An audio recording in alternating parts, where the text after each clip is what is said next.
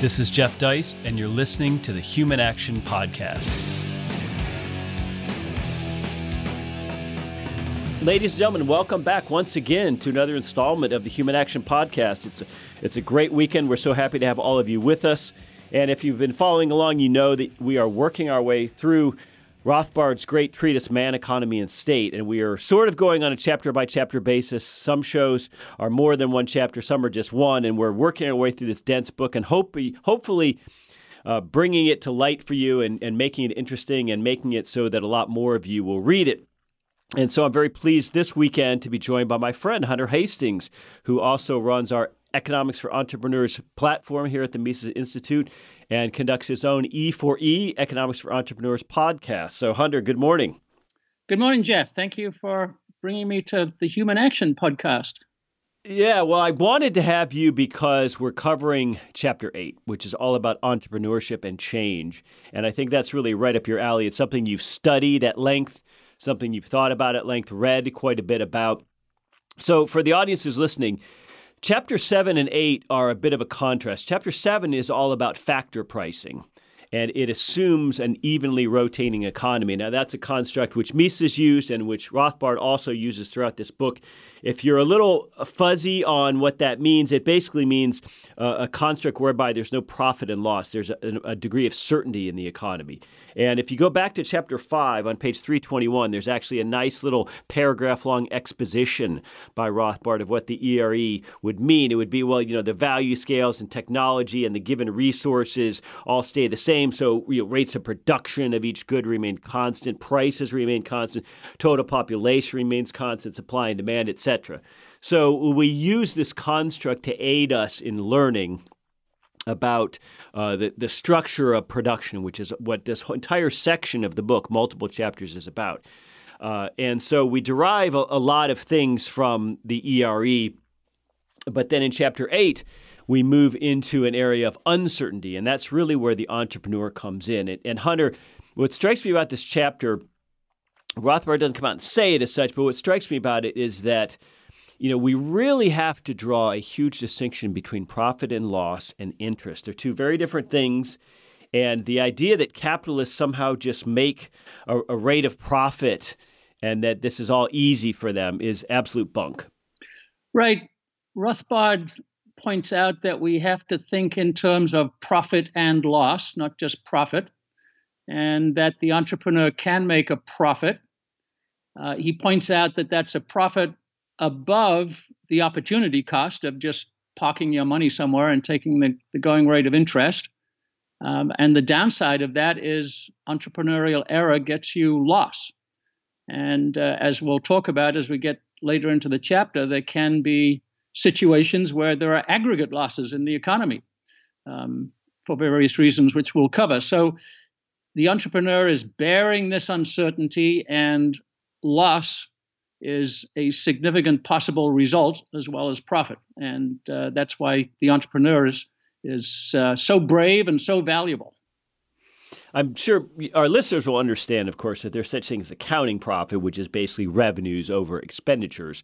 But money profit, the kind of profit that Mises, excuse me, that Rothbard's talking about in this chapter, also sometimes you'll, you'll hear the term economic profit, is as you mentioned, you know, this is a rate of return above the general interest rate they could have gotten by simply parking their money. And I don't know if you remember this, Hunter, but there was a period where people were going through Trump's past business dealings, his casinos in in, in uh, Atlantic City and such, and looking at the amount of money which had been bequeathed to him by his father, and saying he'd actually be wealthier if he had just done nothing and been in an index fund or something this whole time.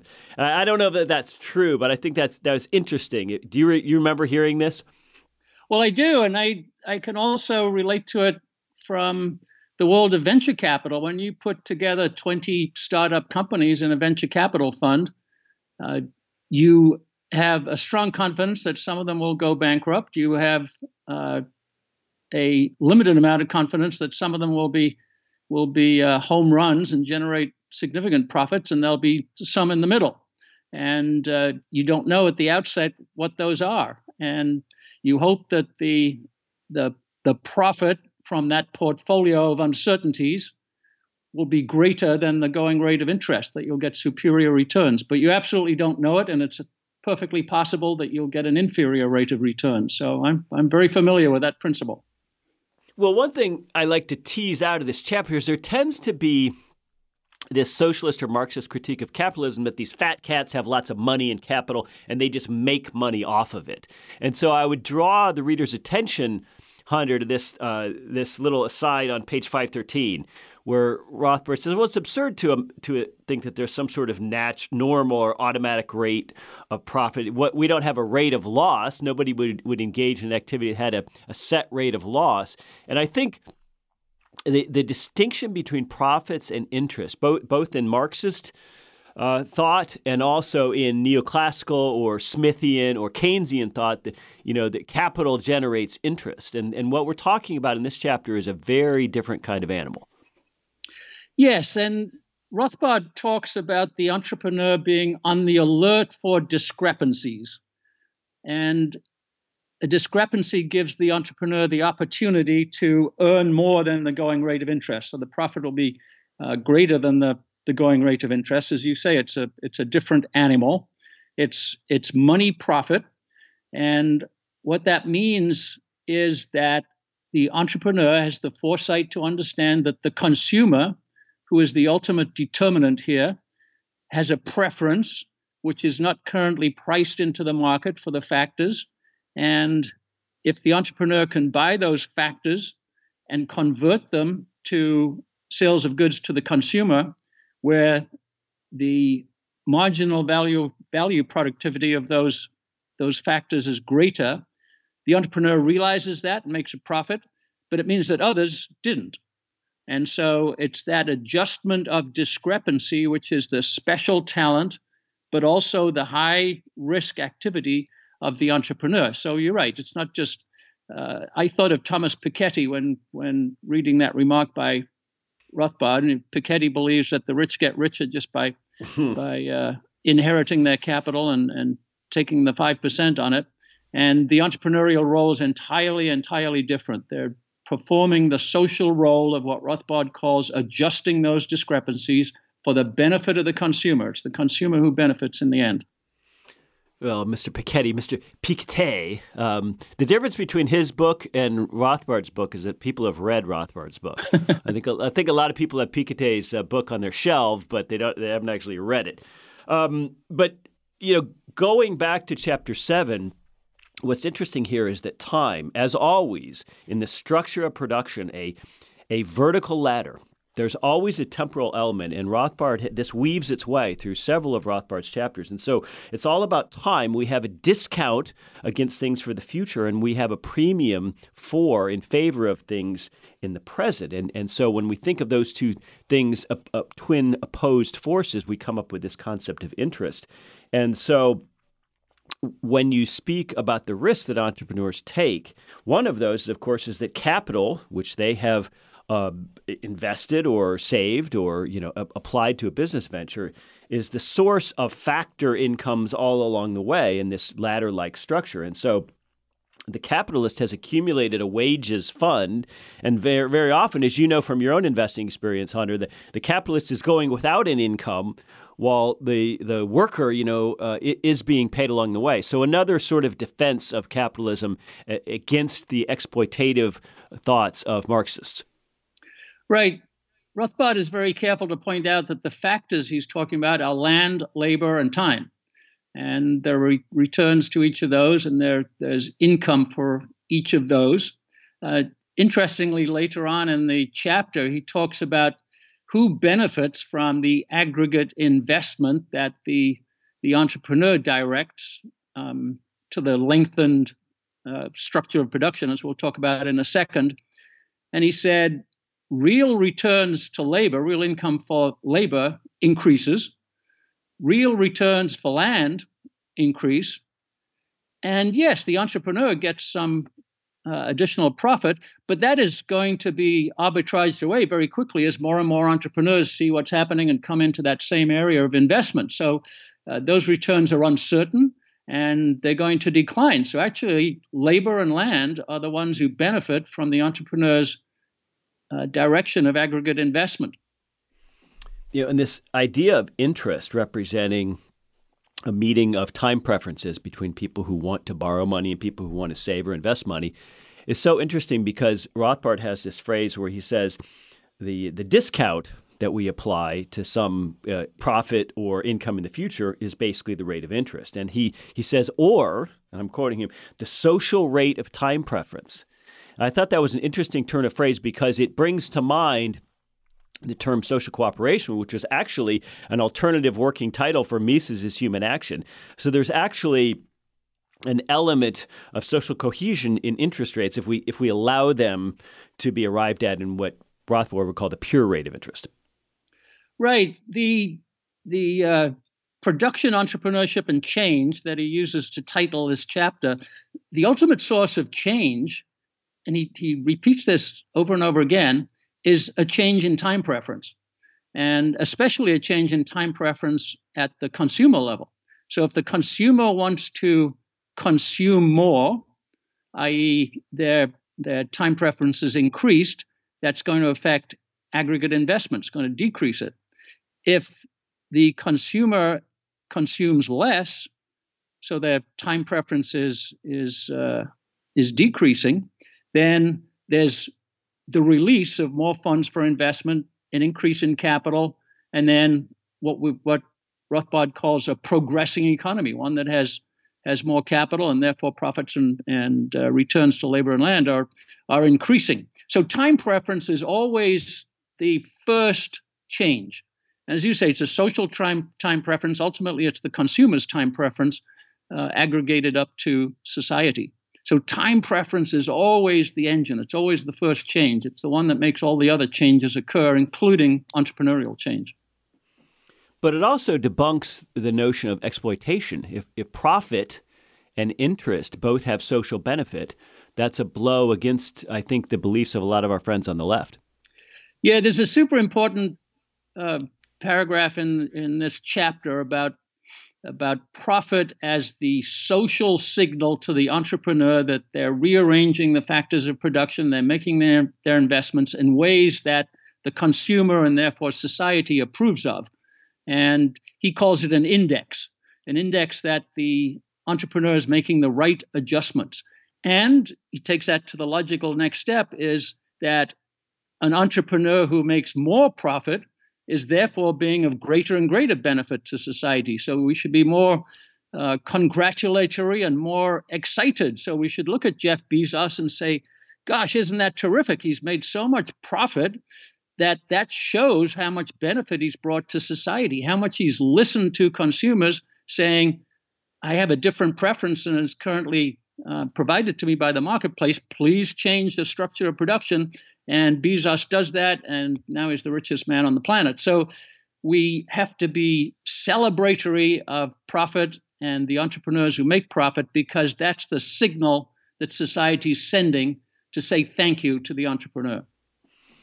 Well, Hunter, you know who else is rich is his ex-wife.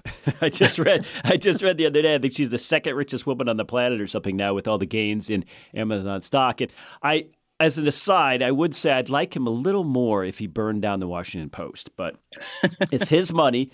Uh, you know, it's interesting. You bring up this idea, and Rothbard uses the terms progressing, stationary, and retrogressing economy. So, you know, a progressing economy has net aggregate profits. A retrogressing economy uh, is one where losses exceed profits. So talk about this conceptually. Why should we be thinking about this on, in, on in net terms if we're supposed to be focused on the individual entrepreneur? We're we're uh, libertarians after all. Mm-hmm. Well, Rothbard is is uh, aggregating or grossing up the individual activities of entrepreneurs, um, but he looks at it from time to time as the economy, and the progressing economy is actually one where where gross investment is increasing. So we're we're generating more capital goods, and those capital goods are bringing profits, especially to the entrepreneurs who are engaged in the highest stages of production. They're increasing the real incomes of labor and the real incomes of land at the aggregate level. Now, that's not necessarily true of everybody. So, some entrepreneurs are going to take losses but we need that to happen so we can figure out where the best places are to invest. If factors are what Rothbard calls highly specific, then they're not going to be able to change. If if uh, consumption is decreasing, labor that's involved in the stages of production very close to to uh, consumption may find that they're subject to decreased demand. If they're non-specific, they can go get new skills and go start working at the the higher stages of production. Um, if they don't do that, then they they can suffer losses. The same with land. Land that's associated with the highest reaches of production is is going to get increased returns. But if land is highly specific at the lower end of production, then it can get decreased returns. I think of the shopping malls that uh, mm. that are currently empty because of the coronavirus restrictions, and some investors are thinking about repurposing those into into some kind of housing. So they're trying to make the shopping malls less specific. But right now, they're suffering. So he's looking at the aggregate of the economy, but also telling us to recognize that in some specific individual instances, there can be loss, entrepreneurial loss or, or specific factor loss. So even in a rising economy, there can be losers and vice versa. Right. Rothbard has some wonderful language about that. He says, uh, he talks about the entrepreneurs who lose uh, find to their sorrow that they invested in the wrong place. So he introduces a kind of uh, emotional factor. He calls it psychic profit or psychic loss. So there's that. I mean, some entrepreneurs can make error even in a rising economy, and uh, as we as we just said, there are there are other places where specific factors can uh, can get lower returns. So the aggregate is to look at the total economy, but that doesn't say that there aren't what he also calls bumbling losers in uh, in some other parts of the economy. So he uh, he recognizes at the individual level that there are both winners and losers. Now, of course, a lot of Austrians would say that in terms of aggregates, GDP is not a very good one or a very accurate one, but nonetheless, we got some GDP uh, numbers for Q2 of the uh, U.S. economy just a couple days ago, and year over year relative to 2019 that the GDP number was down th- about 35%, so a little more than a third. So, by definition, I mean, when we have a number that big, Hunter, does that mean we're in a retrogressing economy? Um, not necessarily. We probably are. What it means is that there's less consumption going on, and that's uh, that's the the biggest cause of uh, reduced GDP but also there's less production going on. The restaurants are closing, and and we talked about the shopping malls being closed down and so on like that. So we've we've got both. But interestingly, there's a lot more savings, and if that savings goes into investment and generates more uh, capital, especially in the higher reaches of the uh, the production structure, then we can quickly convert a retrogressing economy into a progressing economy, and we may already be there. There's there's a lot of money in private equity funds now. There's a lot of money waiting to be invested, and perhaps it's being invested right now in some uh, new forms of uh, higher structures of production. I, I underlined a phrase from the book where Rothbard uh, conjures up this wonderful picture. He said, when there's less consumption, there's more savings, and those funds are ranging, ranging around the economy in search of higher returns.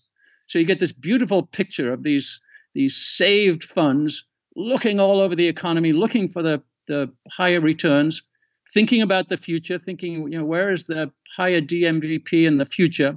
And so you get this feeling of the engine is whirring. And I think we're we're at that stage. There might be a little pause because of the government interventions at the moment, but those funds are ranging around the economy looking for places to get higher returns. So that's that's an exciting prospect.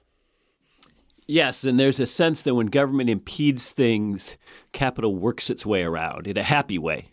Yeah, the entrepreneurs are always smarter than the. I remember talking the to an investor from South Africa and asking him about all of the restrictions that were placed on on his investment opportunity, and he said, we can always move faster than them. We're always smarter. We're, our imagination is better. It doesn't matter what they regulate or what they confiscate. We'll always do better than they do. So, uh, yeah, the entrepreneur is always going to be smarter than than the the regulator. Well, one thing that Rothbard points out here is about interest rates in a progressing versus a retrogressing economy. And of course, the Fed is something that we worry about a lot. A lot of people think Austrians overstate the importance of the Fed. It doesn't really have that much impact on interest rates. I disagree with that view, but there are people out there like John Tamny who writes at Real Clear Markets who says, you know, the Fed isn't really as powerful as you Fed obsessed Austrians think. Uh, but so put that aside for a second, Hunter, just conceptually, when there's more profit investment savings in a progressing economy, we would expect interest rates to drop, more capital available, less demand. Uh, but it, when we're in a retrogressing economy, we would expect conversely interest rates to rise. So sometimes when the economy tanks, especially here in the United States and also in Europe, our central banks go into hyperdrive trying to keep interest rates lower than they might otherwise be. So that seems to me a real problem for the economy and a tough one for entrepreneurs to get around. Yeah, Rothbard hasn't introduced banking or central banking or any of those uh, constraints in yet in chapter eight. Um, so he talks about, as you say, as, as there's more aggregate investment, um, the the interest rates are going to go down. But then he separates that from the loan market, mm-hmm. and there he points out that there are tons of interest rates, lots and lots and lots of different interest rates in the loan market, not just the percentage rate, but also the terms that you can get and the durations and, and that kind of thing. And those interest rates are related to the uncertainty of the entrepreneurial project. And so the loan market is smart enough to look at the uncertainty of the project and charge a higher market rate of investment for a more uncertain future and a lower rate of investment for something that they think is is uh, is more certain. And that's what he calls entrepreneurial judgment and, and foresight. And so that's the rate of interest that is relevant to the entrepreneur. Can they get the funds that they need in order to invest in that, that uh, future output uh, that will give them the, the profit that they're seeking? So there's a difference between the, this aggregate and conceptual and theoretical rate of interest, which Rothbard explains to us very carefully, and the loan market, which is what the entrepreneur is actually dealing with on a day to day basis. And of course, we can see that, you know, ever since 2008, when the Fed has struggled mightily to keep interest rates low, there are still places like those car lots you see dotted around that aren't a dealership that accept people with really bad credit and they charge a very high rate of interest, sometimes 20% on the auto loans that they underwrite themselves in many cases. You, uh, also, rental centers. There are people uh, of modest means who go into, into rental centers and actually rent computers and TVs and dining room furniture suites and that sort of thing, and oftentimes pay uh, you know t- over 20% for that. So, so the market continues to be the market. Yes, and you know, interestingly, that's all related to to high time preference and the, the return returns in the time market. So you think of the payday loan business, which is another, you know, 25 or 30 or 35 percent uh, annual rate kind of premium, but that's not the point. The point is that uh, an individual has a high time preference for some money now and uh, is willing to pay whatever the, the premium is to have that money now. Same as your your uh, furniture rental example. So that's really about the consumer and their time preference, and uh, they'll figure out their own value structure for for that time preference. Is that exploitation? If somebody goes into rent a center and I don't know gets an Apple tablet that costs eight hundred bucks and they end up spending twice that over time because of interest, I would say no. Yeah, Rothbard is really interesting in that because he talks about all of these uh, internal uh, changes in investment rates and savings rates. But ultimately, points out the consumer decides. The consumer decides where investment is going to make be made in the economy. Even if you're thinking about Apple deciding to switch to its own chip design instead of uh, Intel's, the consumer is deciding that. The consumer is deciding what kind of, of preferences they want to apply when they're using their their iPhone or their tablet or their MacBook Air. So it's the same thing with the rental market and the payday loan market. The the consumer decides, and the you know the the, the great error of the leftists and the Marxists is they they refuse to give the consumer agency. They won't let them make their own decisions. They won't let them act in the way that they they want to act. And Rothbard points out it always comes down to the consumer. Everything in this whole changing economy he's talking about is determined by the consumer. And the consumer is always changing their preferences. They're always looking for new opportunities. The consumer is the ultimate decider. Now, you mentioned earlier it's not always so immediately apparent whether we're in a progressing or a retrogressing economy. For example, even though we're all very worried about the state of the U.S. economy right now. There is obviously a huge um, increase in savings going on just because people have uncertainty for the future. And I mentioned in a talk a couple weeks ago in Birmingham.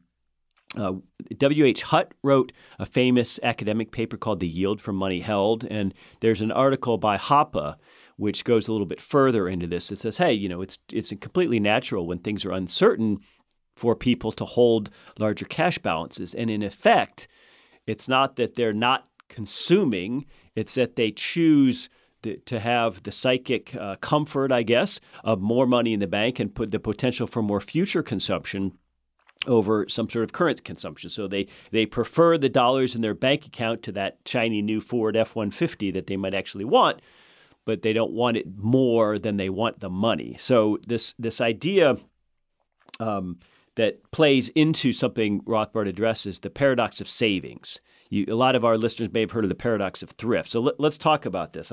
Hunter, there's the idea that, well, when people are saving the, to accumulate capital, they have to forego some consumption. But when we have less present consumption, this lowers demand, and that signals less investment in production.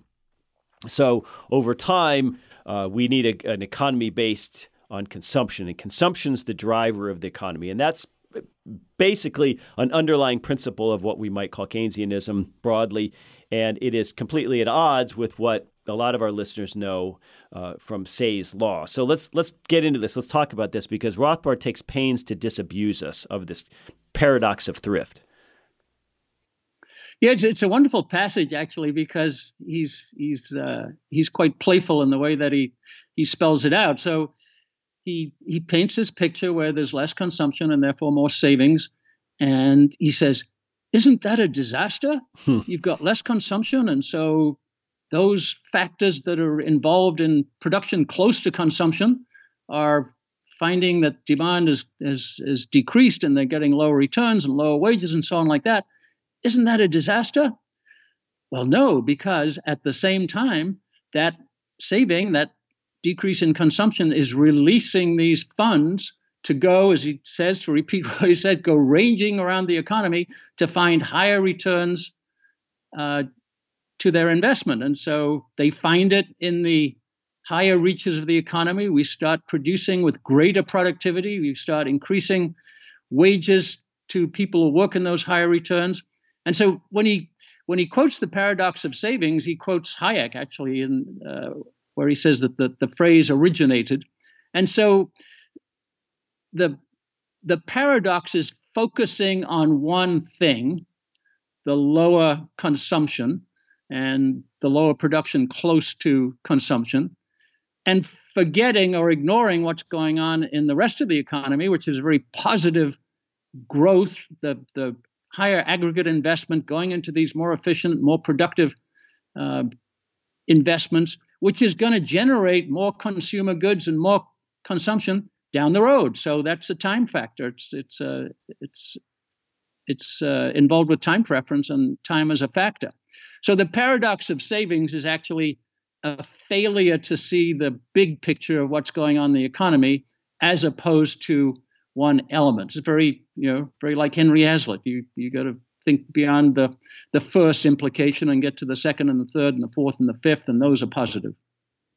So Rothbard points out Böhm-Bawerk, who had already explained to us that you know spending less on present consumption so you can spend more on future consumption is still spending. It's just a temporal matter. Mm-hmm. Um, yeah, and then Rothbard gets into this very knotty discussion about about uh, the length of the production processes. So this new investment is always is always uh, extending the length of the the uh, production process. And so he talks about Boehm Bawerk's roundaboutness.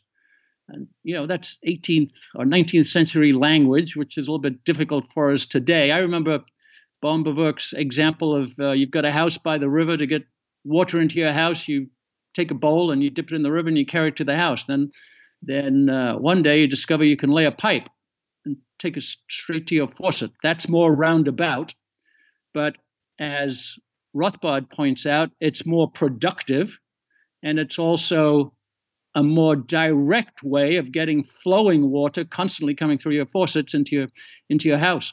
And so um, this this complex idea of lengthening the structure of production, uh, in theory, it sounds that sounds like a bad thing, but in in practice, it's a great thing because you're increasing productivity, more uh, more consumer goods over time, and therefore a progressing economy. Hunter, you know what came to mind when I was reading this about present consumption versus future? You know, folks on the left like to say, well, these rich capitalists accumulate all this capital, and sure, they invest it, but they never really spend it, which would stimulate the economy, and then they die and they die with all this money and they leave it to their kids. And then their kids just grow an even bigger pie and that this continues on. And and actually I think it was Forbes magazine has done some really interesting work that in a more dynamic economy which I would consider generally in the 20th and now 21st century the, the US versus older European economies um, family fortunes tend to not last beyond about three generations. In other words, at some point, you have some kids or grandkids or great grandkids who just go out and buy Ferraris and, uh, you know, are profligate and they're spending and are jet setting playboys or something like that, and they blow it because they don't have the work ethic because they didn't need it because they were born into a wealthy family. So the left sees this as a huge problem that we're going to get these uh, uh, accumulations of capital in certain families or something like that, and and it really isn't the case empirically. Right, and Rothbard is, is also really interesting on that because he he points out that uh, an entrepreneur with great foresight uh, and great judgment will make a, a high return, will get a great income, and some entrepreneurs do it repeatedly because they have that facility, they have that that capability, but there's no guarantee that they will. And he says that the market is no respecter of your history. Just because you mm. did it before doesn't mean you'll be able to do it again. And eventually, that entrepreneur is liable to make a mistake, and he will be hit with a blow just as hard as a, a first entrepreneur making a mistake. In fact, he may be hit with a harder blow because, in Rothbardian terms, he's now got a thousand ounces to risk and he loses them. Whereas a starting entrepreneur with 50 ounces to risk may, may get a higher return. So there's no guarantee that history, so in this case that you're citing, inheritance, uh, will, will give you a return in the future. Every investment is uncertain, and history has nothing to do with that. I'm not sure Americans really understand how we don't have any uh, trepidation about nouveau riche here. We don't have any. We don't even have a concept for it. If you come from nothing and you make the money, you can move on into Beverly Hills or the Hamptons, and everyone just congratulates you, and you're there. I mean, you grew up in England. There's a you know a little bit of a difference even today. Yeah, there was a there was definitely a class society, and the um, you know the Marxist class analysis actually applied in in the UK when I was growing up. You know there was an aristocracy. The historically the landowners and the people who owned in the part of the country where I came from, the coal mines and and those kinds of things. And uh, if you came from the working class, you were definitely a working class, and that's where you stayed. And yeah, maybe you could go to college if you were the next generation and and maybe get to the middle class. But it was definitely a class society. That definitely does not apply in in the US. We love entrepreneurs. Everybody can be an entrepreneur. And the market is is making it more and more possible uh, for entrepreneurs to get the capital, whatever their own personal situation. So, on the E4E podcast uh, a few weeks ago, Dusty Wunderlich, who's a, a fintech, as they call it today, mm-hmm. uh, expert, is pointing out that there are tons of fintech apps which are now rounding up funds to lend to entrepreneurs at what he would say is close to the original rate of interest because there are so many of them and so much competition that access to that capital is universal. Anybody can can get it, and anybody can be an entrepreneur, and we hope they'll all become rich. So yeah, America is still the place where um, anybody can be an entrepreneur. We hope that everybody will become an entrepreneur. They can get those those high rates of return. And uh, you're right, the nouveau riche is a French expression which won't cross the Atlantic. And just imagine the truly democratizing force of where venture capital and micro lending and that sort of thing are headed. That's democracy. Right, exactly. And that's that's what we on the the economic side as opposed to the political side of looking at this are excited about that democratization of entrepreneurship. Let everybody be an entrepreneur, let them have access to capital, let them take on these uncertain projects. Let's hope they they all win. Let's elevate the the uh, the progressive economy, as as Rothbard calls it, a progressing economy, and that will be the the future. And we can stop arguing about politics and how you shift resources from one favored group to an unfavored group, and let everybody be an entrepreneur, and that will be truly uh, a democratized market, a a uh, universally distributed entrepreneurial capitalism. Now, in the, the work of people like Peter Klein and Per Bylund, what, one of the big Austrian critiques of other schools of thought is that economics generally, it, it not only does it lack a theory to explain entrepreneurs and entrepreneurial action and the individual risk taker in the economy, but it also seems to lack a coherent theory of the firm when entrepreneurs get together under some sort of business entity umbrella. So, talk a little bit more about this because I know it's something you've looked at. Yeah. So, to your first point, th- there is no role for entrepreneurship in in uh, in classical economics or neoclassical economics. Um, they just have a blob of capital, and you know they they figure it's uh, homogeneous because that's the only way they can run their equations because they've mathemat- mathematicized economics. So Austrians don't do that, and they recognize from from Menger's time really that entrepreneurs are the the drivers of change and growth, as we're explaining in this chapter of Rothbard.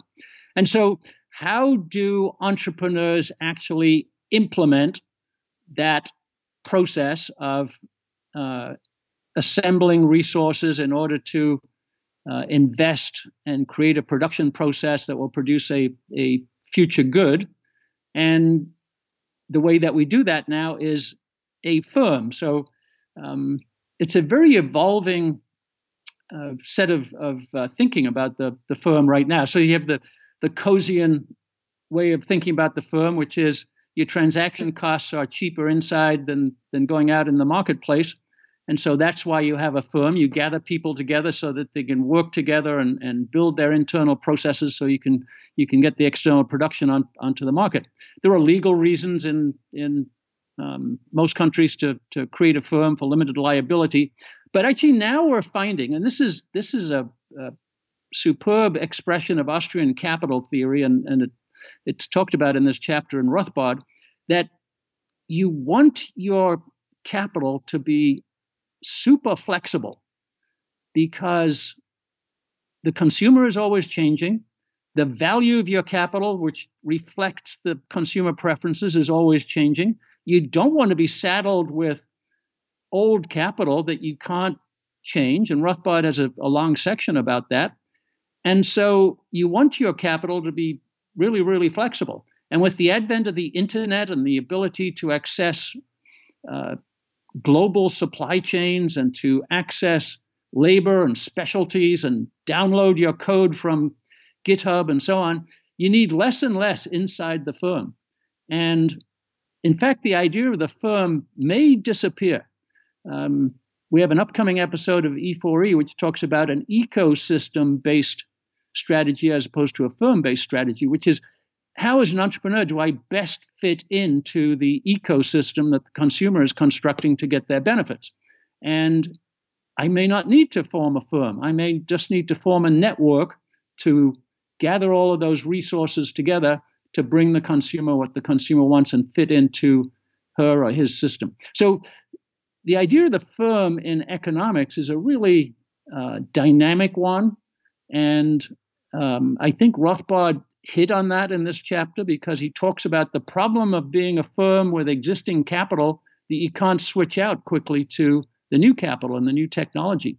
And so, what Austrians are doing with Austrian capital theory is saying, well, let's keep looking at that. How flexible can a firm be to the point where, hey, maybe in the future we don't need a firm? We haven't got there yet, but the structure of organization and the, the capital structure of firms is changing rapidly, and Austrian capital theory has a lot to do with that, and it, it originates from Mises and Rothbard. Well, it's interesting to hear you describe this dynamism because I know you've spent a lot of your career in private equity and looking at companies and looking at investments. So when you see this, when you see the firm sort of falling away to a, a more networked or spider webbed version of uh, sole proprietors or gig economy or whatever it might be, I'm struck by that because I think our friends on the left view things very differently. They seem to think that the whole world is consolidating into Walmarts and Googles and Amazons, and that we're going to be dominated by these giant companies. And now, with the coronavirus shutdowns, the mom and pops are not going to survive, and that's going to make it even worse. Right. One of the beauties of Austrian economics is it's it's about dynamism and it's about complex systems. Uh, one of the aspects of complex systems is you can't model them, you can't predict them, and that's why Rothbard called this chapter "Production, Entrepreneurship, and Change."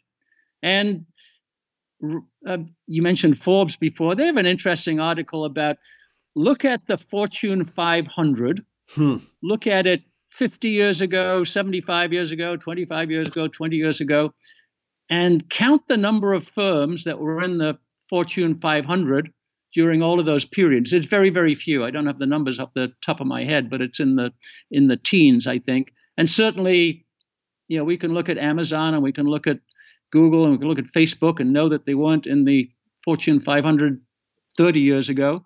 And so change and dynamism is is what's going on in the economy, and Austrian economics understands that. Um, and all of these these anti-capitalist commentators can't get that into their heads for some reason, and I don't understand why. I mean, empirically, we know that that change is everywhere, um, but they look just at the current moment and they look at the distribution of, of power or revenue or income or profit or whatever they think it is, and they say, this is the present situation and we don't like it. But they have no concept of dynamism. I, I, I'm at a loss as to why that is. Well, we're about ready to wrap up this conversation. But Hunter, I want to mention I really like what you brought up uh, just briefly a few minutes ago, which is that we're focusing more and more on economics versus politics. And the idea that we need some sort of ideological shift in this country versus we need actual economics and ownership and entrepreneurship and capital to make changes. Uh, I, I really believe that that's that's the future. I think that that's an important part of the Mises Institute and our mission is to teach people economics and and, and try to build a society that doesn't surround itself, doesn't excuse me, doesn't revolve itself as much around Washington D.C. or wherever your capital happens to be. Uh, so talk about how people can find you and how they can find the E4E podcast because you know everybody listening to this is an entrepreneur with respect to maybe their own household budget, with respect to their own career, their job prospects. Maybe you're thinking about starting a side business. Maybe you're thinking about starting a main business. Maybe you're just thinking about having a website or a blog. And in, in every sense, I think we are not going to have the job security that our grandfathers may have enjoyed at a particular firm or company. And we're going to have to have a lot, if nothing else, a lot of different employers. Uh, W 2 employers throughout our careers. And so we all need to be a little bit more nimble. We need to be thinking about this. And I think the, the work you're doing on the E4E platform is going to help people. So talk about it. Adam Smith wrote a book called The Wealth of Nations. And in 2020, I'd like to shift that focus to for everybody the wealth of you, the wealth of you as an individual, and think about wealth as a uh, a longitudinal concept the rest of your life, and how you're going to build up that wealth, not just in terms of of income, but knowledge and education and and foresight and capability. Think about the wealth of you, and that's a lot of, of what Austrian economics can do with its methodological individualism and its concepts of entrepreneurship. So that's the long term goal. We're trying to help people in an entrepreneurial sense. And the Economics for Entrepreneurs podcast is a start. We're trying to combine the inputs of our Austrian economics professors, some of which you've mentioned, like Dr. Klein, Dr. Bylund, uh, and then every other week a practitioner who says, "Here's how I put this uh, into practice in in real life." So that's our bridge from Austrian theory to applied theory, which is what uh, entrepreneurship in in real life is. So you can find that on Mises.org slash E4E pod, the letter E, the number four, the letter E, P O D. You can also find it on my own website, hunterhastings.com, and pull down the podcast tab. They're all there. Every week, we not only have the recorded conversation, but we have a, a thousand word summary of what the key takeaways that, that people should have. That's free. And we try to create an Austrian style visual graphic model of, of what was uh, communicated that day. We're building up an accumulation of those. And uh, as you know, Jeff, we're building a broader platform called Economics for Business, E4B, which will provide much greater resources for entrepreneurs. Uh, uncertainty is a knowledge absence. So we'll try and provide knowledge, which could be courses, it could be papers, it could be articles, it could be tools, it could be lots of things. We'll try to provide mentorship and we'll try to provide a community of entrepreneurs who can ask each other the questions and share experience. So I've come across this problem. Has anybody else come across it? Can you help me? So the community will be there too. And so that's all um, pure economics applied. And uh, like you, I'm trying to envisage a world where there's no politics. We're not arguing over how the pie is divided. Uh, it's all economics. How can I get into a progressing economy and how can I do that as an individual, making entrepreneurial profits because I exercise foresight and I bear the uncertainty and uh, I realize that nothing is guaranteed, but I'm building the wealth of me as I, I add to experience. And we, Dr. Bylund points out that um, entrepreneurs who keep succeeding tend to become more Austrian. They strip away all of the uh, the knowledge that's no use to them and they focus on what works and what doesn't. What that is is is uh, understanding consumer preferences and rearranging factors to to meet those preferences. So that's the world that we're trying to build. You're trying to build. You're leading us. Thank you very much. And uh, we'll be making a lot of progress. There's a lot of, of, uh, of gross investment and, and capital that we're building, and hopefully we'll be able to distribute that distribute that to all entrepreneurs through the Economics for Business platform. Well, ladies and gentlemen, you know, one thing you can do to make yourself more successful, to differentiate yourself right here and right now, is to read serious books because uh, m- much of the population is unwilling to do this. Uh, if you'll recall, Warren Buffett has said that he reads 500 pages a day. Company reports, all kinds of things. That's basically what he does all day, so that he can make the best decision he can with respect to his investments, with the, and reduce uncertainty to the extent he can. So that's what the Human Action Podcast is all about. If you've been listening along, we're going to finish up on the production portion of this book next week. Uh, you can go to Mises.org, type in Man, Economy, and State, and pull up a beautiful HTML version of this book, which you can search and go through chapter by chapter uh, at absolutely no cost. There's also a downloadable uh, PDF and version for your EPUB or your Kindle or that sort of thing. And of course, you can go to our bookstore and purchase the book either in a beautiful hardcover for I think only $20 with the code HAPOD for Human Action Podcast, and I think only $5 or $10 in paperback using the same code. So it's a kind of book that you might consider owning and keeping on your shelves because it really is one of the, uh, depending on who you want to talk to, four or five really seminal books in the uh, Austrian program. So, all that said, Hunter Hastings, I want to thank you so much for your time today. And, ladies and gentlemen, have a great weekend. Thank you, Jeff. The Human Action Podcast is available on iTunes, SoundCloud, Stitcher, Spotify, Google Play, and on Mises.org. Subscribe to get new episodes every week and find more content like this on Mises.org.